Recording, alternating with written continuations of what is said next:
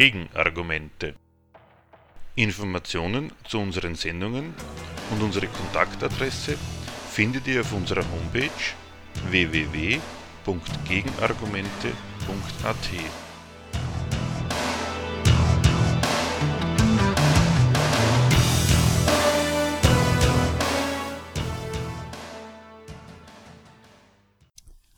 Das Thema der heutigen Sendung. Sahra Wagenknecht und Co. rufen Aufstehen. Ein Kommentar zur neuen linken Sammlungsbewegung gegen rechts. Angesichts des Aufschwungs der Rechten formiert sich im vergangenen Sommer in Deutschland eine neue linke Sammlungsbewegung, initiiert von Politikern der Linkspartei, allen voran Sahra Wagenknecht, SPD, Grünen, Kulturschaffenden, die mit dem knappen Imperativ Aufstehen zur Beteiligung aufruft.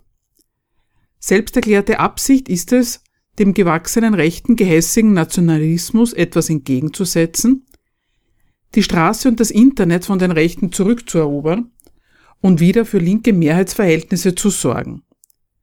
Sie will also dem Aufkommen der AfD begegnen, aber nicht, weil sie für die etablierte Politik Partei ergreifen und Merkel und Co. die Kritik und politische Konkurrenz von rechts wegräumen will. Die Initiatoren wollen gegen rechts eine andere Kritik an der herrschenden Politik verbreiten und damit alle ansprechen und mobilisieren, die sich über die herrschenden Verhältnisse, rechten Nationalismus, aber auch und vor allem die regierende Politik empören. Diese Kritik versprechen sie mit ihrem Aufruf zu organisieren. Denen machen sie das Angebot, sich gemeinsam über Einwände gegen die Verhältnisse zu verständigen, sich für eine andere Politik einzusetzen und so ihre Kritik zur Geltung zu bringen und um- und durchzusetzen. Dieses Angebot, sich als Kritiker gegen rechts und gegen die regierende Politik zusammenzuschließen, gilt es zu prüfen. Schließlich, wer nicht bloß klagen, sondern die politisch verantworteten Zustände ändern und sich dafür organisieren will, der muss sich klar und mit anderen darüber einig werden, was er und man gemeinsam an den Verhältnissen auszusetzen hat und warum die so sind, wie sie sind. Erst darüber klärt sich ja, wogegen sich die Kritik richtet, was geändert werden soll und muss und mit welchen geltenden Interessen man sich mit seiner Kritik anlegt. Wir wollen daher anhand von Zitaten aus dem Gründungsaufruf folgenden Fragen nachgehen. Stimmen die Auskünfte, die Aufstehen über die herrschenden und ökonomischen Verhältnisse gibt? Was halten die Initiatoren für unerträglich, wogegen richtet sich ihre Kritik und auf welche Änderung zielt sie? Wie soll das Aufstehen aussehen, wozu sie ihre Adressaten agitieren, aktivieren und organisieren wollen? Über die ökonomischen Verhältnisse erfährt man im Gründungsaufruf der Sammlungsbewegung Folgendes. Zitat. Wir leben in einem Land voller Widersprüche. Die Regierung rettet Banken und subventioniert Konzerne, aber sie ist nicht bereit, alte Menschen vor Armut zu schützen. Das Aufstiegsversprechen der sozialen Marktwirtschaft, dass jeder, der sich anstrengt, auch zu Wohlstand kommen kann, gilt im Zeitalter von Leiharbeit und Niedriglohnjobs nicht mehr. Es gibt immer mehr Arbeitsplätze, von denen man nicht leben, geschweige denn eine Familie ernähren kann. Die Mittelschicht wird schmaler, die Vermögensungleichheit ist so hoch wie zu Kaiser Wilhelms Zeiten. Vor allem große Unternehmen und ihre Eigentümer sind die Gewinner von Globalisierung, Freihandel, Privatisierung und EU-Binnenmarkt. Für die Wohlhabenden hat sich das Versprechen Europa erfüllt. Wer hochqualifiziert und mobil ist, kann die neuen Freiheiten nutzen. Im Gegensatz dazu hat knapp die Hälfte der Bevölkerung in Deutschland heute ein geringeres Realeinkommen als Ende der 90er Jahre. Und während Konzerne hohe Dividenden ausschütten, streiten die Ärmsten an den Tafeln um überlagerte Lebensmittel. Zitat Ende. Aus dem Gründungsaufruf von Aufstehen, wie alle folgenden Zitate. Die Globalisierung soll es sein, die die Bevölkerung in Gewinner und Verlierer scheidet. Die linke Alternative sucht den Grund für die Armut nicht in Zweck und Rechnungsweise kapitalistischer Unternehmen, obwohl sie die laufend zitiert, sondern in der viel zu weitgehenden Freiheit ihres grenzüberschreitenden Agierens. Sie fasst den Staat nicht als die Gewaltinstanz, die mit dem Rechtsschutz des Privateigentums dem Besitzenden ihre Macht über die gesellschaftliche Arbeit erst verschafft, sondern als Freund und Helfer der Armen. Er hat demnach den Auftrag, die Herrschaft des Kapitals zu beschränken und ohnmächtige Arbeitsleute vor dessen Ausbeutungswillen zu schützen, wozu die Autoren des Aufrufs dem Staat dann schon alle nötige Macht über das Kapital wünschen und zutrauen. Die politische Herrschaft über Wirtschaft und Gesellschaft soll durch die Liberalisierung der Märkte und die Öffnung der Grenzen für Waren und Kapital ihre soziale Schutzfunktion aufgegeben und verraten haben, so dass heute der Sozialstaat keine ausreichende Sicherheit mehr gibt. Das alles stellt der Aufruf unter das Motto: Wir leben in einem Land voller Widersprüche. Wo sind die? Widerspricht ein Land sich, wenn der Fortschritt des Reichtums, um den es in ihm geht, mit einem Fortschritt und neuen Formen der Armut einhergeht? Schon in der Schilderung der sozialen Lage werden Armut und Ausschluss gar nicht als das angesprochen, was sie sind und was denjenigen, die davon betroffen sind, Grund für irgendein Aufstehen liefern könnte. Sie werden zum Index der Selbstverfehlung einer Gesellschaftsordnung erhoben, die Besseres verspricht, und ab da gilt die Sorge dieser Ordnung und der Heilung ihrer Verirrung. Der antirechte Aufruf konstatiert einen Bedeutungsverlust der zur Konkurrenz gehörenden kompensatorischen Gemeinschaftswerke: Solidarität, Gerechtigkeit, Menschlichkeit. Zitat: Es geht nicht fair zu. Nicht in unserem Land, nicht in Europa und auch nicht auf der großen Bühne der Weltpolitik. Profit triumphiert über Gemeinwohl, Gewalt über Völkerrecht, Geld über Demokratie, Verschleiß über umweltbewusstes Wirtschaften. Wo nur noch Werte zählen, die sich an der Börse handeln lassen, bleibt die Menschlichkeit auf der Strecke.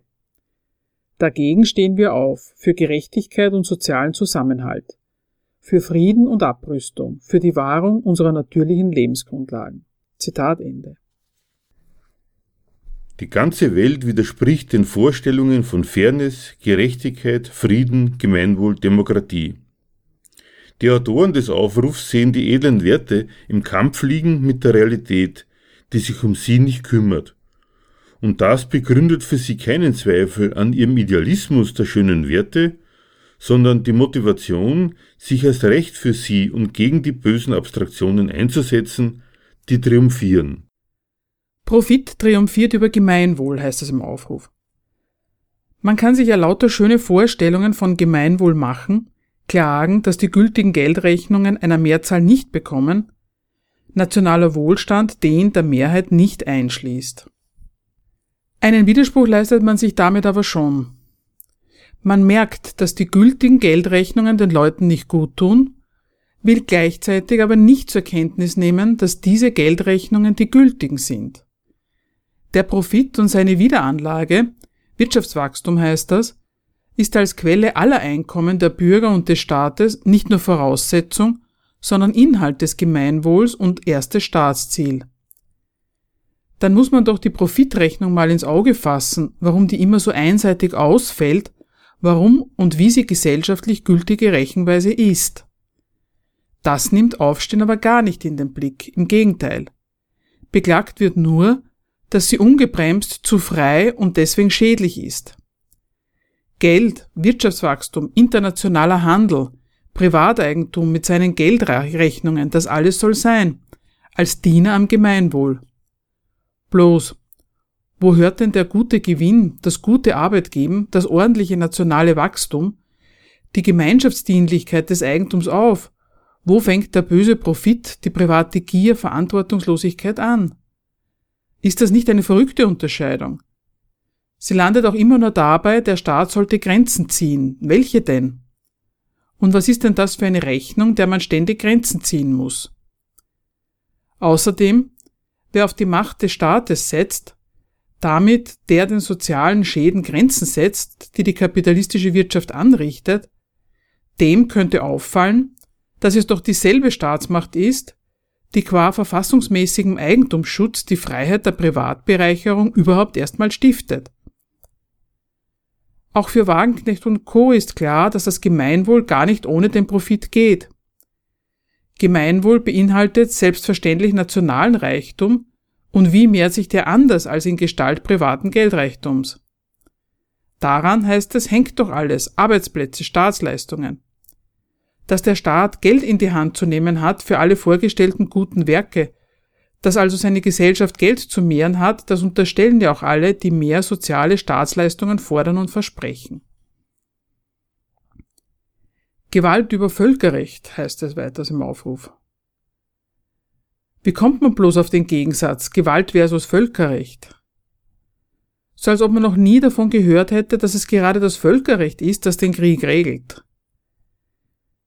Sind nicht gerade im Namen des Völkerrechts und seiner Durchsetzung weltweit Kriege geführt worden? Ist das alles bloß Heuchelei oder ein passender Berechtigungstitel für internationale Gegensätze und Gewalteinsätze? Wer außer solche Mächte könnte den Frieden halten, brechen, stiften? Wer sonst als politische Mächte entscheiden, wann sie zivil verkehren, wann sie Krieg für angebracht halten, weil immer andere die eigenen Ansprüche an friedlichen Verkehr verletzen? Man findet niemanden, der dem Ideal von Frieden widerspricht, der aber andererseits auch darauf hinweist, dass Frieden ohne Gewalt leider nicht zu haben ist. Vom Krieg raten doch immer gerade auch jene ab, die im Krieg den Oberbefehl haben. Sie wissen schließlich, was es heißt, einen zu führen. Nur wenn er unausweichlich ist, heißt es dann gegen die Friedensstörer. Der gute Auftrag an Politik, Frieden, lebt doch schon von der Gewissheit, dass es für Staaten jedenfalls eine Zumutung ist, Frieden zu halten, dass Frieden schaffen oder der gute Auftrag an Staatsgewalt ist, andere zur Raison zu bringen. Bekanntlich Obertitel für internationale Missionen mit Militär, immer im Namen des Friedens. Geld über Demokratie, wie soll denn das gehen, wo alles, wozu sich die Politik von ihren demokratischen Wählern beauftragen lässt, die Mehrung des nationalen Geldreichtums einschließt, ohne den bekanntlich politisch gar nichts geht, den der Staat für all seine Werke braucht, also fördern muss, um das nationale Wohl zu fördern. Dann ist das Geld auch kein Gegensatz zur Demokratie. Politiker werben doch gerade damit, dass sie das Wachstum des Reichtums verwalten wollen und das wählt das Volk dann auch, entscheidet also sehr wohl mit zwischen personalen Alternativen dieser Sache. Die Politik kümmert sich um die Geldinteressen, von denen alles letztlich abhängt. Wenn die in ihren Reden kundtun, dass sie sich um das Wachstum kümmern wollen, dann ordnen sie sich damit nichts unter, was ihrem Programm fremd wäre, von wegen die Lobby herrscht. Wenn sie den Vertretern der Wirtschaft gerne zuhören, mehr als Pensionistenverbänden, dann hat das seinen Grund in dem Interesse der Wirtschaft.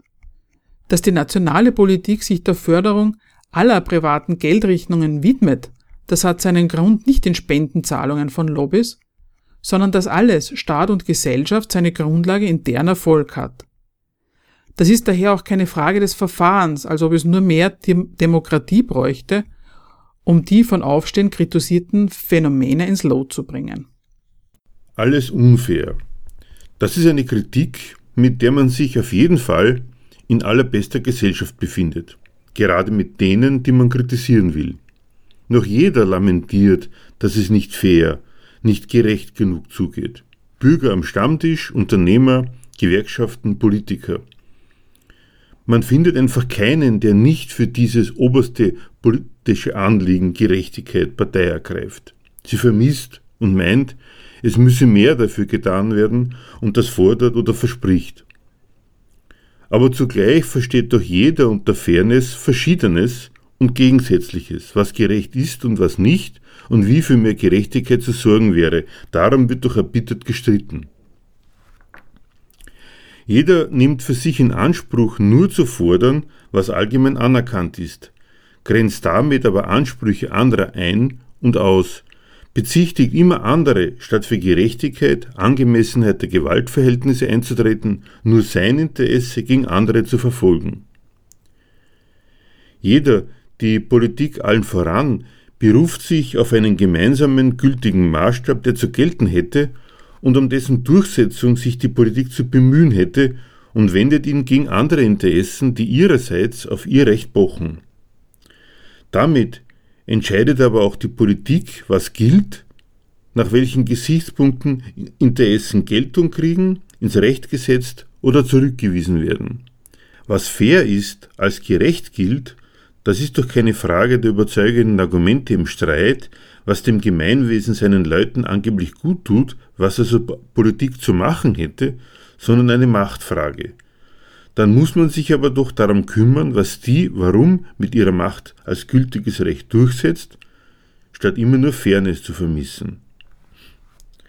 Was hat man mit so einer umfassenden Fehlanzeige eigentlich kritisiert? Im Grund hat man nur seiner Empörung Ausdruck verliehen, dass das alles so nicht sein dürfte, dass es nach Wertvorstellungen zu gehen hätte, aber nicht tut. Damit soll Kritik auch schon fertig sein? Wenn man schon die Diskrepanz zwischen dem eigenen Bild einer ordentlichen Welt und den herrschenden Zuständen beklagt, dann wäre doch zu fragen, warum die Verhältnisse so eklatant von den eigenen Wertvorstellungen abweichen. Man hat sich und anderen doch noch nichts klar gemacht, wenn man buchstäblich die ganze Welt mit ihren Gegensätzen unter das Generalurteil widerspricht meinem Gerechtigkeitsempfinden und damit angeblich auch dem aller anderen anständigen Menschen subsumiert. Im Gegenteil. Da hat man sich überhaupt von dem Standpunkt verabschiedet, man müsste erst noch nach Gründen suchen, warum was an den Verhältnissen auszusetzen ist und offensichtlich ganz andere Maßstäbe gelten. Man ist sich einig, empörend. Wenn man immer nur festhält, eigentlich müsste es anders zugehen, also einen Maßstab anlegt, dem der Laden gehorchen müsste, um dann immer festzustellen, dass das offensichtlich gar nicht stimmt. Wer blamiert sich da eigentlich? Die Verhältnisse, die Politik an den behaupteten Wertmaßstäben? Oder der Kritiker mit diesen Wertvorstellungen an der Politik, die mit Berufung auf diese Wertmaßstäbe mit bestem Wissen und Gewissen betrieben wird? Wäre da nicht auch mal der Maßstab zu prüfen, den man da anlegt? Die ungefragt guten Werte, die man ins Feld führt, die angeblich eigentlich gelten und doch allgemein geteilt sein müssten, aber nie so gelten, wie man es sich wünscht. Wenn man Fairness verlangt, was vermisst man da eigentlich? Da rechnet man doch mit lauter Gegensätzen von Interessen, die die Politik von oben herab zu regeln hätte, da ruft man doch nach ordentlichem politischen Durchgreifen, nach der staatlichen Rechtsgewalt, die jedem Interesse seinen fairen Platz zuweist. Dann ist es aber auch der Staat, der mit seinem Recht, mit den sozial- und sonstigen Eigentumsregelungen bestimmt, was jedem zusteht und wie sein Interesse in der politischen Festlegung des Gemeinwohls seinen Platz findet oder beschränkt gehört.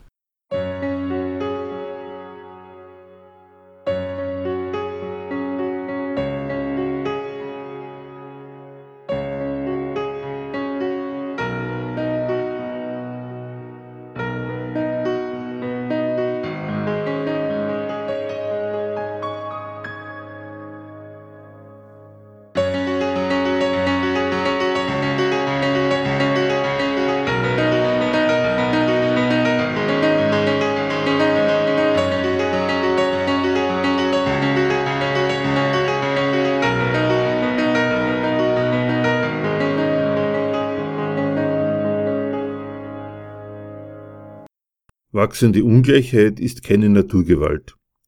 Der globalisierte Finanzkapitalismus, der Konzerne und Vermögende aus der sozialen Verantwortung entlässt, ist nicht Ergebnis technologischer Entwicklungen, sondern politischer Entscheidungen. Die Digitalisierung kann uns neue Freiheiten bringen und unser Leben vielfältiger und reicher machen, wenn wir ihre Gestaltung nicht den Profitinteressen globaler Internetgiganten überlassen. Wir bejahen fairen internationalen Handel, aber eine Globalisierung, die transnationalen Kapitalgesellschaften ermöglicht, demokratische Regeln zu umgehen und sich weltweit die billigsten Arbeitnehmer, die niedrigsten Steuern und die schlechtesten Standards auszusuchen, lehnen wir ab. Beschäftigte dürfen nicht länger Spielball von Renditezielen sein. Der Mensch ist kein Kostenfaktor. Nicht er ist für die Wirtschaft da, sondern die Wirtschaft für den Menschen. Das deutsche Grundgesetz sagt unmissverständlich, Eigentum verpflichtet, es soll zugleich dem Wohl der Allgemeinheit dienen. Was wird hier an Kritik formuliert? Gegner, wenn überhaupt welche dingfest gemacht werden, sind nur indirekt die internationalen Konzerne. Im Grund ist es immer eine verfehlte Politik, die diese Konzerne, die mit ihren Beschäftigungsbedingungen und Entlassungen die Armut schaffen, aus der Verantwortung für die Betreuung der Armut entlässt. Soziale Verantwortung der Vermögenden, Wirtschaft für den Menschen, Digitalisierungschancen, nichts von den Interessen der Wirtschaft muss weg, sondern alles kann, soll Mittel sein, wenn es nur staatlich ordentlich beaufsichtigt, in die Pflicht genommen wird. Was ist denn das für ein Ideal von Gemeinwohl, wenn man immerzu damit rechnet, dass die Wirtschaft laufend mit politischer Gewalt eingehegt werden muss? Dann geht man doch davon aus, dass in den Interessen gewaltträchtige Gegensätze stecken. Beschwört ja auch die Rücksichtslosigkeit derjenigen, die die ökonomische Macht besitzen, dass die von sich aus jedenfalls keine soziale Rücksicht nehmen, sondern Sozialfälle produzieren. Wo kommen die sozialen Probleme denn her, die da besser betreut werden sollen? Muss man sich nicht fragen, ob die herrschenden Interessen überhaupt geeignet sind zu den vorgestellten Diensten? Diese herrschenden Interessen werden als deren Ursache angesprochen, aber nur um zu versichern, die Politik hat den Auftrag, für Rücksichten zu sorgen. Kann das, muss es bloß machen, wie denn? Menschen über Kostenrechnung stellen. Und was heißt das jetzt, diese Phrase? Soziale Pflicht des Eigentums. Was ist denn deren soziale Verantwortung? Offizielle Auskunft? Arbeitsplätze schaffen. Dafür muss die Rechnung stimmen. Dafür dürfen die Löhne nicht zu hoch sein. Muss rationalisiert entlassen werden. Daran will Aufstehen ja nicht rütteln, aber gebremst, verpflichtet soll das Profite machen werden. Durch die Politik. Das soll Politik verpasst haben. Den sozialen Gesichtspunkt. Ordentliche sozialstaatliche Betreuung als obersten Zweck. Hat sie denn solche Betreuung bisher unterlassen? Sie betreut doch die sozialen Folgen nach Strich und Faden, weil sie Unternehmerrechnung freigesetzt hat. Man sollte lieber mal darüber reden, was die Politik alles macht, wie, warum, was sie bremst, korrigiert, statt sich darüber zu beklagen, dass sie alles unterlässt, was man sich als Bremsen, Reichtum verpflichten und damit soziale Wohltaten vorstellt. Das, und so auch Aufstehen, unterstellt doch erst einmal lauter Freiheiten des Eigentums, die die Politik eröffnet, und die dann die schönen Resultate zeitigen, die sie dann betreut und managt. Und davon soll mehr her, das soll noch ganz anders, nämlich so zu handhaben sein, dass sich die Gegensätze auflösen. Politik, Kommando über den Laden soll das Allheilmittel gegen alle Gegensätze sein, alles soll so bleiben, wie es ist, bloß besser beaufsichtigt, mit politischem Kommando von oben. Eine paradoxe Abhilfe. Die sozialen Resultate politisch ordentlich betreuen, die sozialen Wirkungen managen, ohne den Grund anzutasten. Denn dass so gerechnet gewirtschaftet werden muss, dem stimmen ja auch die Kritiker zu. Handel ja, aber fair. Renditeziele ja, aber als Dienst. Da ist man wieder vor die Frage gestellt, was geht an Rendite in Ordnung? Wann ist Gewinn zu viel? Wann Unterwerfung der Politik unter den Profitegoismus? Die Entscheidung fällt ganz in die fiktive Wunschwelt. Andererseits, Kritik artet in Beratung, in Beratschlagung aus. Wie Politik die unterstellten Gegensätze besser in den Griff kriegen, dem Ideal nach ganz auflösen könnte. Will man sich wirklich in die Frage der Politik einhausen, wie viel Freiheit des Privatgeschäfts in Ordnung, wie viel soziale Konsequenzen tragbar sind, wo der Staat eingreifen soll, was da die sozialen Folgen an Aufwand erfordern, was die Wirtschaft an Eingriffen verträgt bzw. nötig macht. Und das alles von dem Standpunkt aus, die Politik wäre immer nur für die Betreuung der Verhältnisse für Ausgleich da und würde das regelmäßig versäumen. Mit richtigen Entscheidungen ließe sich Profit und seine Wirkungen schon trennen. Geschäft und Soziales mit gutem Willen versöhnen, wie gesagt. Wo liegt denn die Grenze zwischen Profitgier und guten Wachstumsdiensten? Die Frage ist doch längst im Prinzip entschieden. An der Freiheit, profitable Eigentumsrechnung anzustellen, hängen die Arbeitsplätze, sie zu schaffen und abzuschaffen. Sonst bräuchte es doch gar nicht die Frage, wie das alles politisch beaufsichtigt, gefördert und die sozialen Folgen staatlich gemanagt werden müssen. Zitat: Es ist eine Lüge, wenn man uns erzählt, die aktuelle Politik sei im Zeitalter von Globalisierung und Digitalisierung alternativlos. Die Spielräume für die Politik in einzelnen Ländern sind auch heute noch weit größer, als uns eingeredet wird. Eine vernünftige Politik kann den sozialen Zusammenhalt wiederherstellen und den Sozialstaat erneuern. Sie kann die Bürger vor dem globalen Finanzkapitalismus und einem entfesselten Dumpingwettbewerb schützen. Sie kann und muss in die Zukunft investieren. Zitat Ende. Andere Politik möglich. Nicht alternativlos. Ja und jetzt? Was soll die Versicherung, Politik könnte auch anders? Fehlt der Politik bloß der richtige Wille? Warum denn dann? Ist das pure Lüge, wenn Merkel und Co. Alternativlosigkeit behaupten? Es ist doch klar die Berufung darauf, dass sie gute Gründe für ihre politischen Grundsatzentscheidungen wissen, eine andere Politik für national verkehrt halten.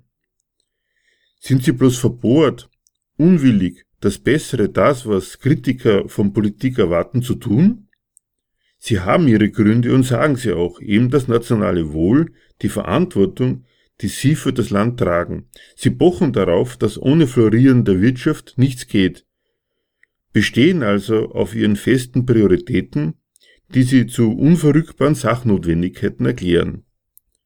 Wirtschaftswachstum, dieses stiftet die sozialen Nöte, das wiederum schließt dann die Notwendigkeit der staatlichen Sozialbetreuung ein, um die sich der Sozialstaat nach eigenen Gesichtspunkten kümmert. Damit steht dann aber auch die Reihenfolge fest. Von wegen daher alles plus Lüge und Unwille, mehr soziale Dienste zu organisieren. Das meint nicht einmal Aufstehen. Politik, heißt es, hat Spielräume. Und Spielräume schließt als ihre Kehrseite auch ihre Grenzen ein. Bei aller Freiheit, die man Politik unterstellt, kennt man doch lauter Sachnotwendigkeiten, um die man sich aber nicht weiter schert. Was denn? Welche Spielräume hat sie denn? Wo sind denn ihre Notwendigkeiten? Wo fängt die Freiheit an? Immer gerade da, wo diese Kritik sich Politik anders, besser vorstellt. Das, was man von der Politik will, soll gar nicht im Gegensatz zur Politik stehen, die soll immer bloß ihre Freiheit nicht richtig wahrgenommen haben. Wenn politische Spielräume laufend nicht wahrgenommen werden, drängt sich doch die Frage auf, warum nicht? Wer entscheidet denn, was sich Politik als Alternative vornimmt, sodass die von den Regierenden ausgemachten Spielräume und Alternativen in ganz anderem Sinn ausfallen? Da hat man es doch gar nicht mit objektiv gegebenen einerseits Freiheiten oder andererseits Sachzwängen zu tun, sondern mit gültig gemachten, mit der Entscheidungsmacht der Politik wie Sachgesetze gültig gemachten, ins Recht gesetzten Interessen und Prinzipien, nach denen hierzulande gewirtschaftet und Politik gemacht wird. Wenn man schon an Alternativen denkt, wie sehen die der Politik denn aus? Wenn man es einmal ernst nimmt, sind es Leute wie Trump, die vorführen, welche Alternativen die nationale Politik sich stellt und ergreift. Der überzeugendste Anwalt des Arguments, dass Politik Alternativen hat, einen ganzen globalisierten Weltmarktverkehr in Frage stellen kann, ist doch ironischerweise Trump, aber der führt auch vor, dass es Gesichtspunkte der Konkurrenz um Geld und Macht sind, die die Alternativen bestimmen. Also ist es keine Frage der unterlassenen Wahrnehmung politischer Spielräume, sondern eine Frage der Definitionsmacht, die die Politik wahrnimmt, die man ihr also schon bestreiten und nehmen muss, wenn man den Spruch von den Spielräumen für ganz andere Alternativen mal ernst nimmt. Und wem versichert man das eigentlich?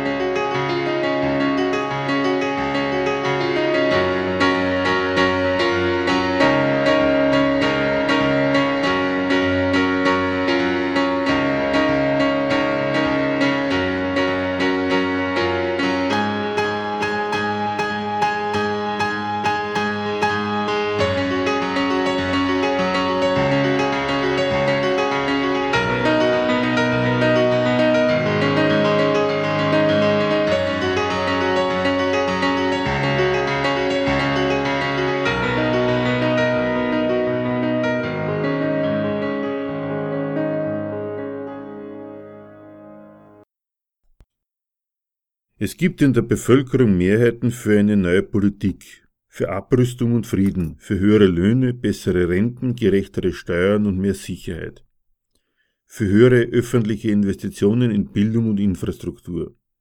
Aber es gibt keine mehrheitsfähige Parteienkoalition, die für eine solche Politik steht.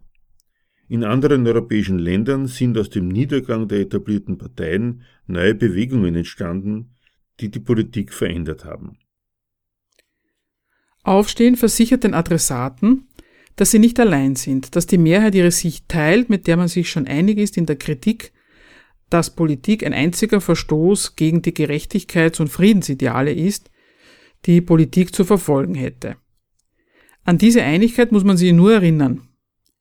Stimmt die Fiktion einer Mehrheit eigentlich, die schon ganz auf der eigenen Seite steht, die man nur aufmuntern müsste, weil sie einfach den Mund nicht aufkriegt? Wo hat Aufstehen das her, dass man bloß Gleichgesinnten Mut machen müsste, dass man die gemeinsame Sache einer schweigenden Mehrheit vertritt, die man nur aufrütteln muss? Eine große, einige Bürgermehrheit, die linke Politik und ihren Ruf nach guter Politik teilt? Fällt daran nicht auf, dass man sich da eine Mehrheit in die Tasche lügt, wenn man doch gleichzeitig über den Aufstieg der Rechten klagt? Und ist das nicht ein ziemlich absurdes Bild? Die Mehrheit der Leute leistet sich in ihren Augen die Verrücktheit, dass sie in Wahrheit für eine ganz andere Politik, nämlich eine gute, die von Aufstehen vorgeschlagene alternative Politik ist, aber entgegengesetzt wählt und so, obwohl sie genau die gewählt hat, gar nicht wirklich mit ihrem Mehrheitswillen repräsentiert wird. Geht Wählen wirklich so absurd, dass Leute erst die gegebenen Parteien wählen und nach der Wahl dann nur darauf warten, ein ganz anderes Angebot zu kriegen? Offenbar gehört doch Unzufriedenheit, Genörgel, dass die da oben was anderes machen, als man denkt, gerade zur Demokratie und zum Wählen fest dazu. Erst werden mit Wahlkreuz die Politiker ins Amt, also freigesetzt, mit dem Wahlkreuz Politiker beauftragt, ihre Politik zu machen. Zu der leisten sich die Wähler dann ihre mehr oder weniger kritische Meinung. Von wegen also, dass die Mehrheit jetzt ungefähr das Gegenteil von dem gewählt hat und wollte, was die Politik jetzt beschließt, nämlich alles Gute. Einerseits ist die Vorstellung albern und banal, dass alle, und das gar nicht stillschweigend, sich alles besser wünschen. Wer wäre denn gegen bessere Pensionen, für Krieg und hohe Steuern? Jeder will bessere Politik. Natürlich alles dem Ideal nach, und dann scheiden sich doch die Geister, was das Gute sein soll und was realistisch ist. Insofern zeugt die Vorstellung einer großen demokratischen Einigkeit also nur vom Idealismus des linken Programms. Alles vorgestellte Gute ist politisch geteilt, wie wenn darin kein Gegensatz mehr zur Mehrheit des Wählervolks existierte. Andererseits, wofür ist die Vorstellung gut, dass man die Mehrheit repräsentiert? Reicht die Kritik nicht, die man vorzubringen hat? Ist man nur im Recht, wenn man sich da als Repräsentant des großen vorgestellten guten Kollektivs Volk verstehen und präsentieren kann? Man repräsentiert nur den wahren Willen des Volks, typisch Politiker, der immerzu den Volkswillen definiert, als dessen guter Vertreter er dann das Volk regiert. Offenbar will man sich mit seiner Kritik als glaubwürdiger Vertreter des Allgemeinen präsentieren, nicht nur aller politischen Ideale, sondern auch der obersten demokratischen Berufungsinstanz des Volks. Keinesfalls soll die Kritik partikular plus die des Kritikers sein und im Gegensatz zur Mehrheit stehen. Partikular gegen das Volk sind die anderen. Und dafür lügt man sich eine Einigkeit mit den Massen in die Tasche, die man doch erst überhaupt für seine Kritik zu gewinnen hätte, die man doch zum Umdenken bewegen will.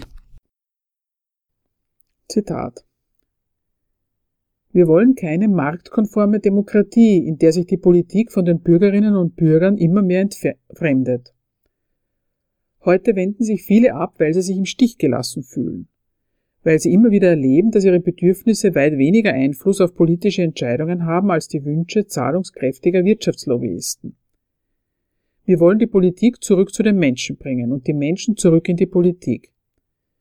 Denn wir sind überzeugt, nur dann hat die Demokratie eine Zukunft. Zitat Ende. Was benennt der Aufruf jetzt als Ziel der Bewegung? das Versprechen der sozialen Betreuung, der Einhegung des Profits, der Vermeidung der ruinösen Schäden und Beschädigungen und so drastisch ausgemalten ruinösen Wirkungen. Das alles steht gar nicht für sich, sondern dient einem in den Augen von Aufstehen höheren Zweck, Beseitigung eines Schadens anderer Art. Die Politik muss sich ändern, um die Bürger wieder für die Politik zu gewinnen und so die Demokratie zu retten. Dagegen ist einzuwenden. Haben die Bürger denn nicht lauter gute Gründe, sich abzuwenden? Sollte man ihnen daher nicht erklären, warum sie von der Politik, so wie sie gemacht wird, nicht zu erwarten haben? Dass offensichtlich Demokratie so funktioniert, dass, wenn man wählt und die da oben zum Politikmachen beauftragt, die offensichtlich auch in ihrem Sinn regieren. Aber alles, was Aufstehen erklärt, soll im Gegenteil keinesfalls ein guter Grund sein, von der Politik, vom Wählen und demokratischen Regiertwerden die Schnauze voll zu haben. Umgekehrt. Jetzt sollen sich die betroffenen Bürger um ihre eigene Unzufriedenheit mit der Politik, um ihr eigenes zur Politik halten, als Problem kümmern. Man leidet nicht daran, dass man Politik verdrossen ist. Und dass viele mit ihren Enttäuschungen und Sorgen Politik verdrossen werden. Die große Mehrheit hat ganz andere Sorgen. Woran leiden denn die Leute? Pensionskürzungen, soziale Verelendung und so weiter.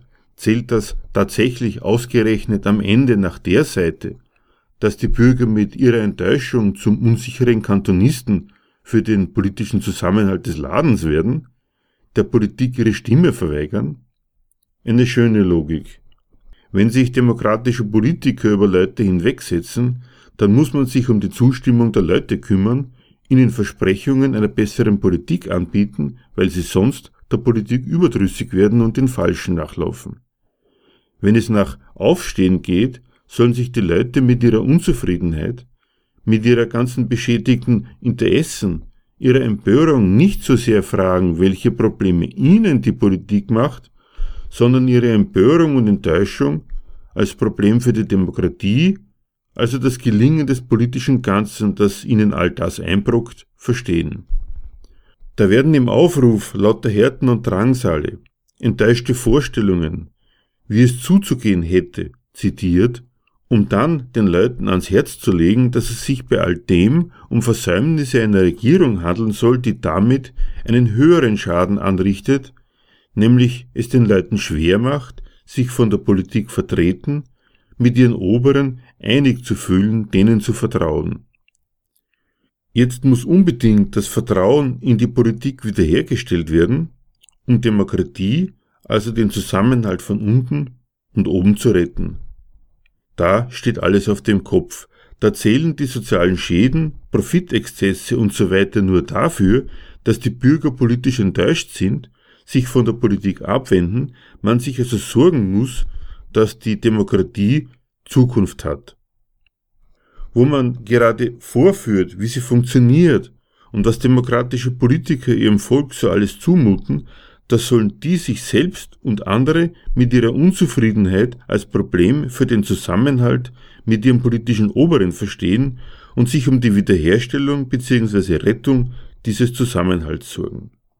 Man soll das Handeln der politischen Verantwortlichen und was sie der Mehrheit des Volkes zumuten, am Ende also nicht nach dessen Wirkungen auf die Interessen und Lebenslagen der Betroffenen, sondern nach den Wirkungen auf deren Lust, sich mit ihrem Gemeinwesen, den demokratischen Herrn zu identifizieren, beurteilen, sich ganz auf den Standpunkt eines verantwortlichen Betreuers, der eigenen und der Unzufriedenheit der anderen stellen, sich und andere mit ihren sozialen Sorgen und Beschwerden, mit ihrer Kritik als Problemfall für den Bestand der Demokratie betrachten. Das Wir, das hier spricht, spricht nicht mehr im Namen der sozialen Opfer, die dies und das nicht mehr hinnehmen sollen, weil es sie schädigt. Jetzt diagnostiziert das Wir eine Krise, in der diese Betroffenen nicht ein Problem haben, sondern das Problem sind, wenigstens dessen eine Hälfte.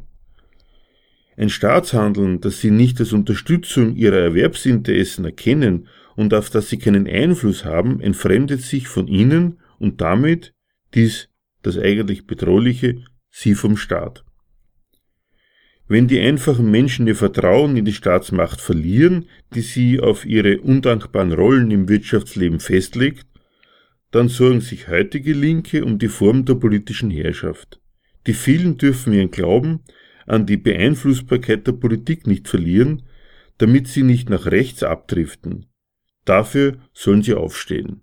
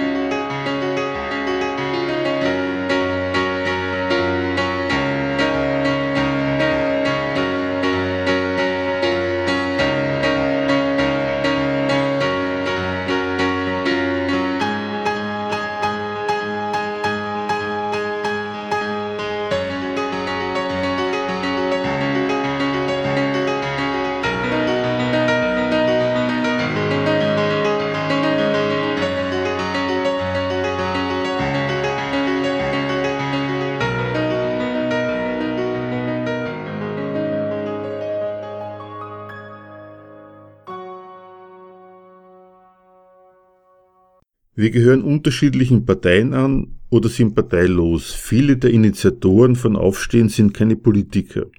Aufstehen ist auch keine neue Partei, sondern eine überparteiliche Sammlungsbewegung, in die jede und jeder sich einbringen kann, die oder der die in diesem Gründungsaufruf benannten Ziele unterstützt. Ein detailliertes Programm wird sich Aufstehen in einem transparenten Diskussionsprozess selbst erarbeiten. Bei uns hat jede Stimme Gewicht. Wir setzen auf neue Nähe und direkte Kommunikation. Deshalb werden wir als erste Organisation in Deutschland das im Umfeld der Occupy Wall Street Bewegung entstandene digitale Debattentool pol.is einsetzen. Wir wollen aufklären, Diskussionen organisieren und im Ergebnis für unsere gemeinsamen Forderungen gesellschaftlichen Druck entfalten. Wir werden interessanten Ideen und kreativen Gedanken ein Podium bieten. Vor allem aber werden wir die Forderung, die die Menschen am meisten bewegen, auf die Straße und in die Politik tragen.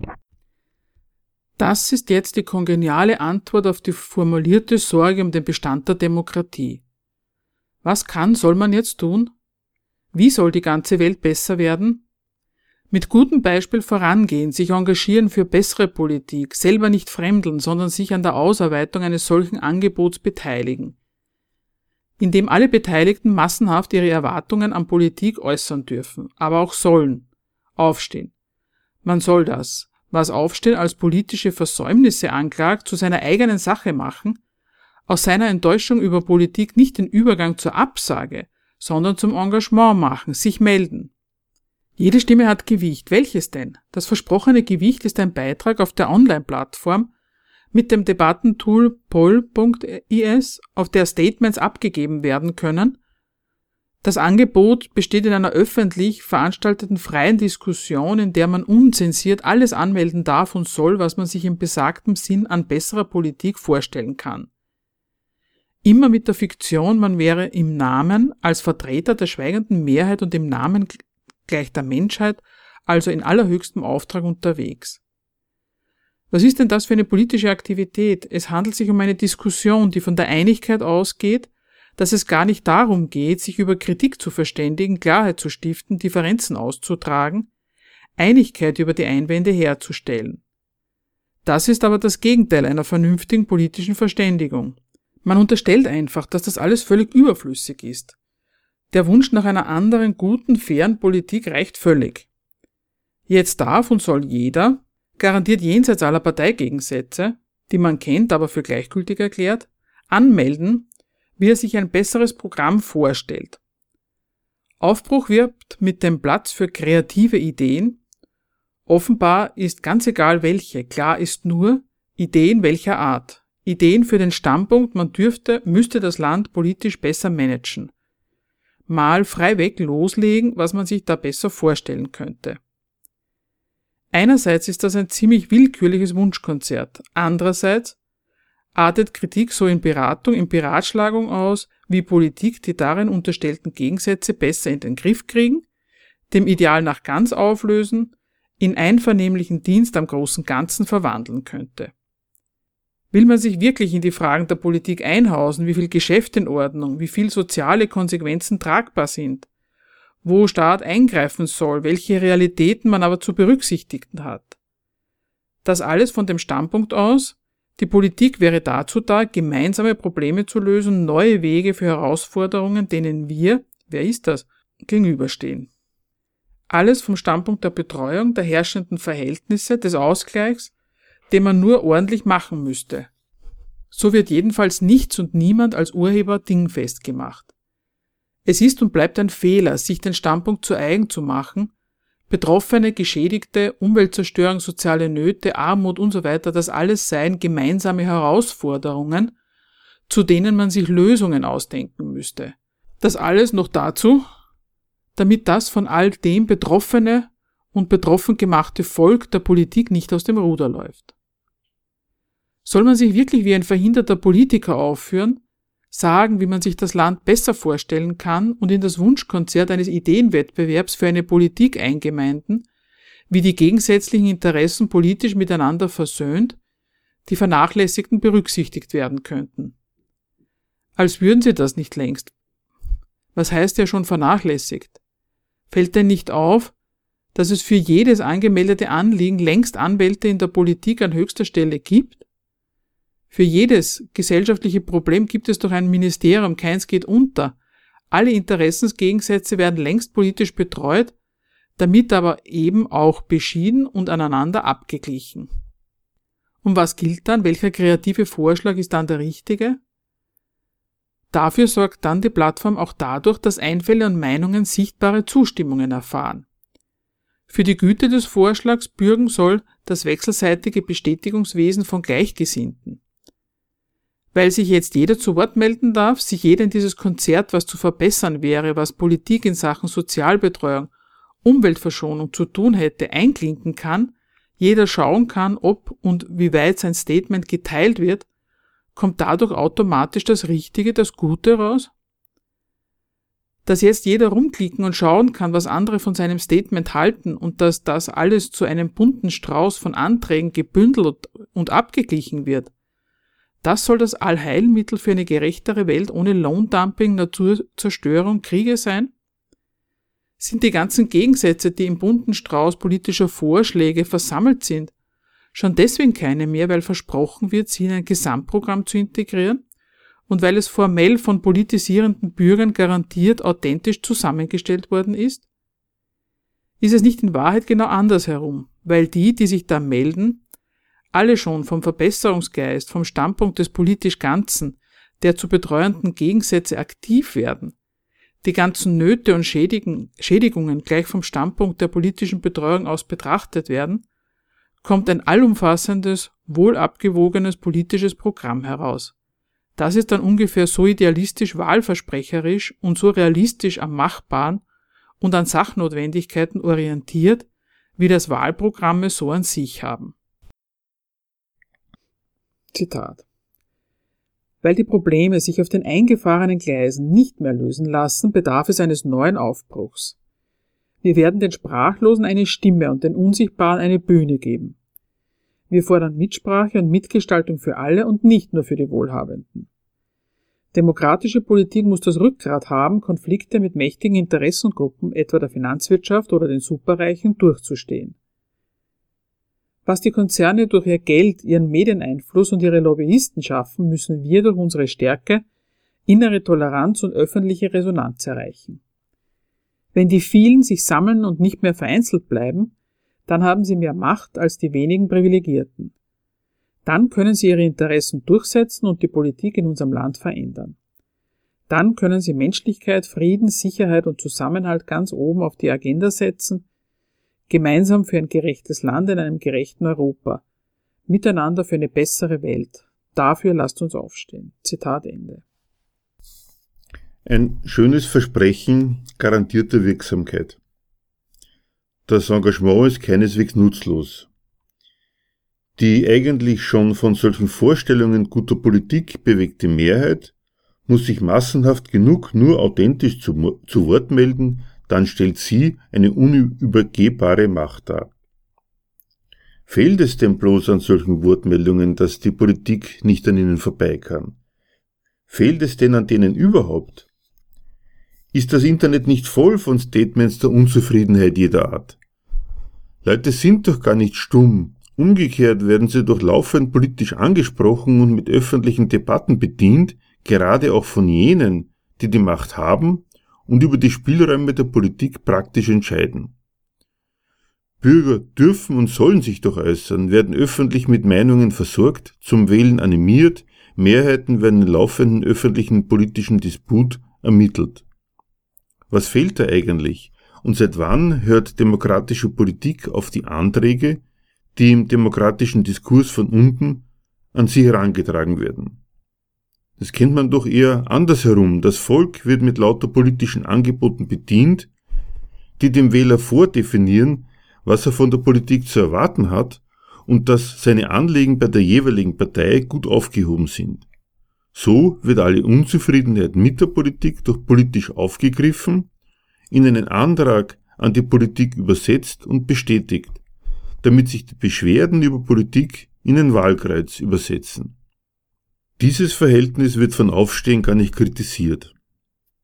Da sollen sich engagierte Bürger einklinken und sich mit dem Antrag auf bessere Politik öffentlich, so wie man das als moderner Bürger von unten macht, zu Gehör bringen. Das ist dann also das großartige Versprechen. Wir überlassen die kritische Öffentlichkeit, das Internet nicht den Rechten, setzen denen den massenhaften Appell nach einer politischen Vertretung entgegen, die enttäuschte Bürger wieder ordentlich für sich einnimmt und sie damit den Rechten wegnimmt. Soweit jedenfalls die Intention der Organisatoren. Dafür soll man aufstehen. Ein Resümee. Womit sollen den Rechten die enttäuschten Bürger abspenstig gemacht werden? Das größte Übel, das ein Volk treffen kann, sieht die neue Sammelbewegung gegen rechts in Uneinigkeit, Spaltung und Entfremdung.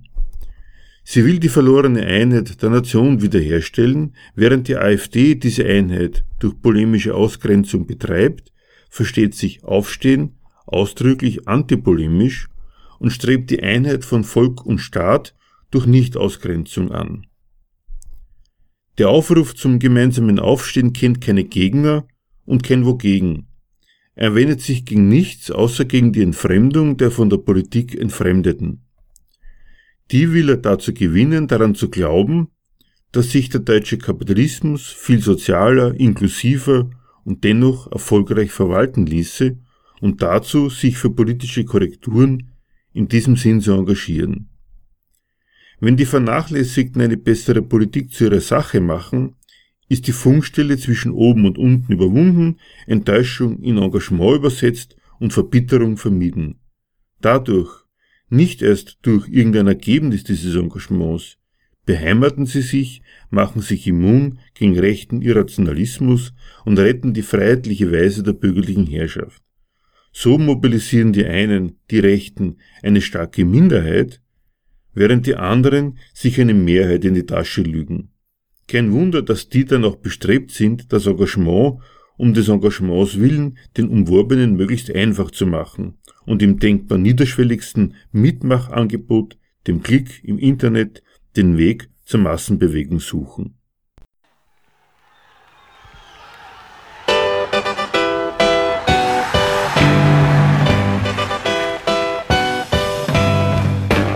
Für Diskussionsbeiträge und Kritik zu unserer Sendung verweisen wir wie immer auf unsere Homepage www.gegenargumente.at.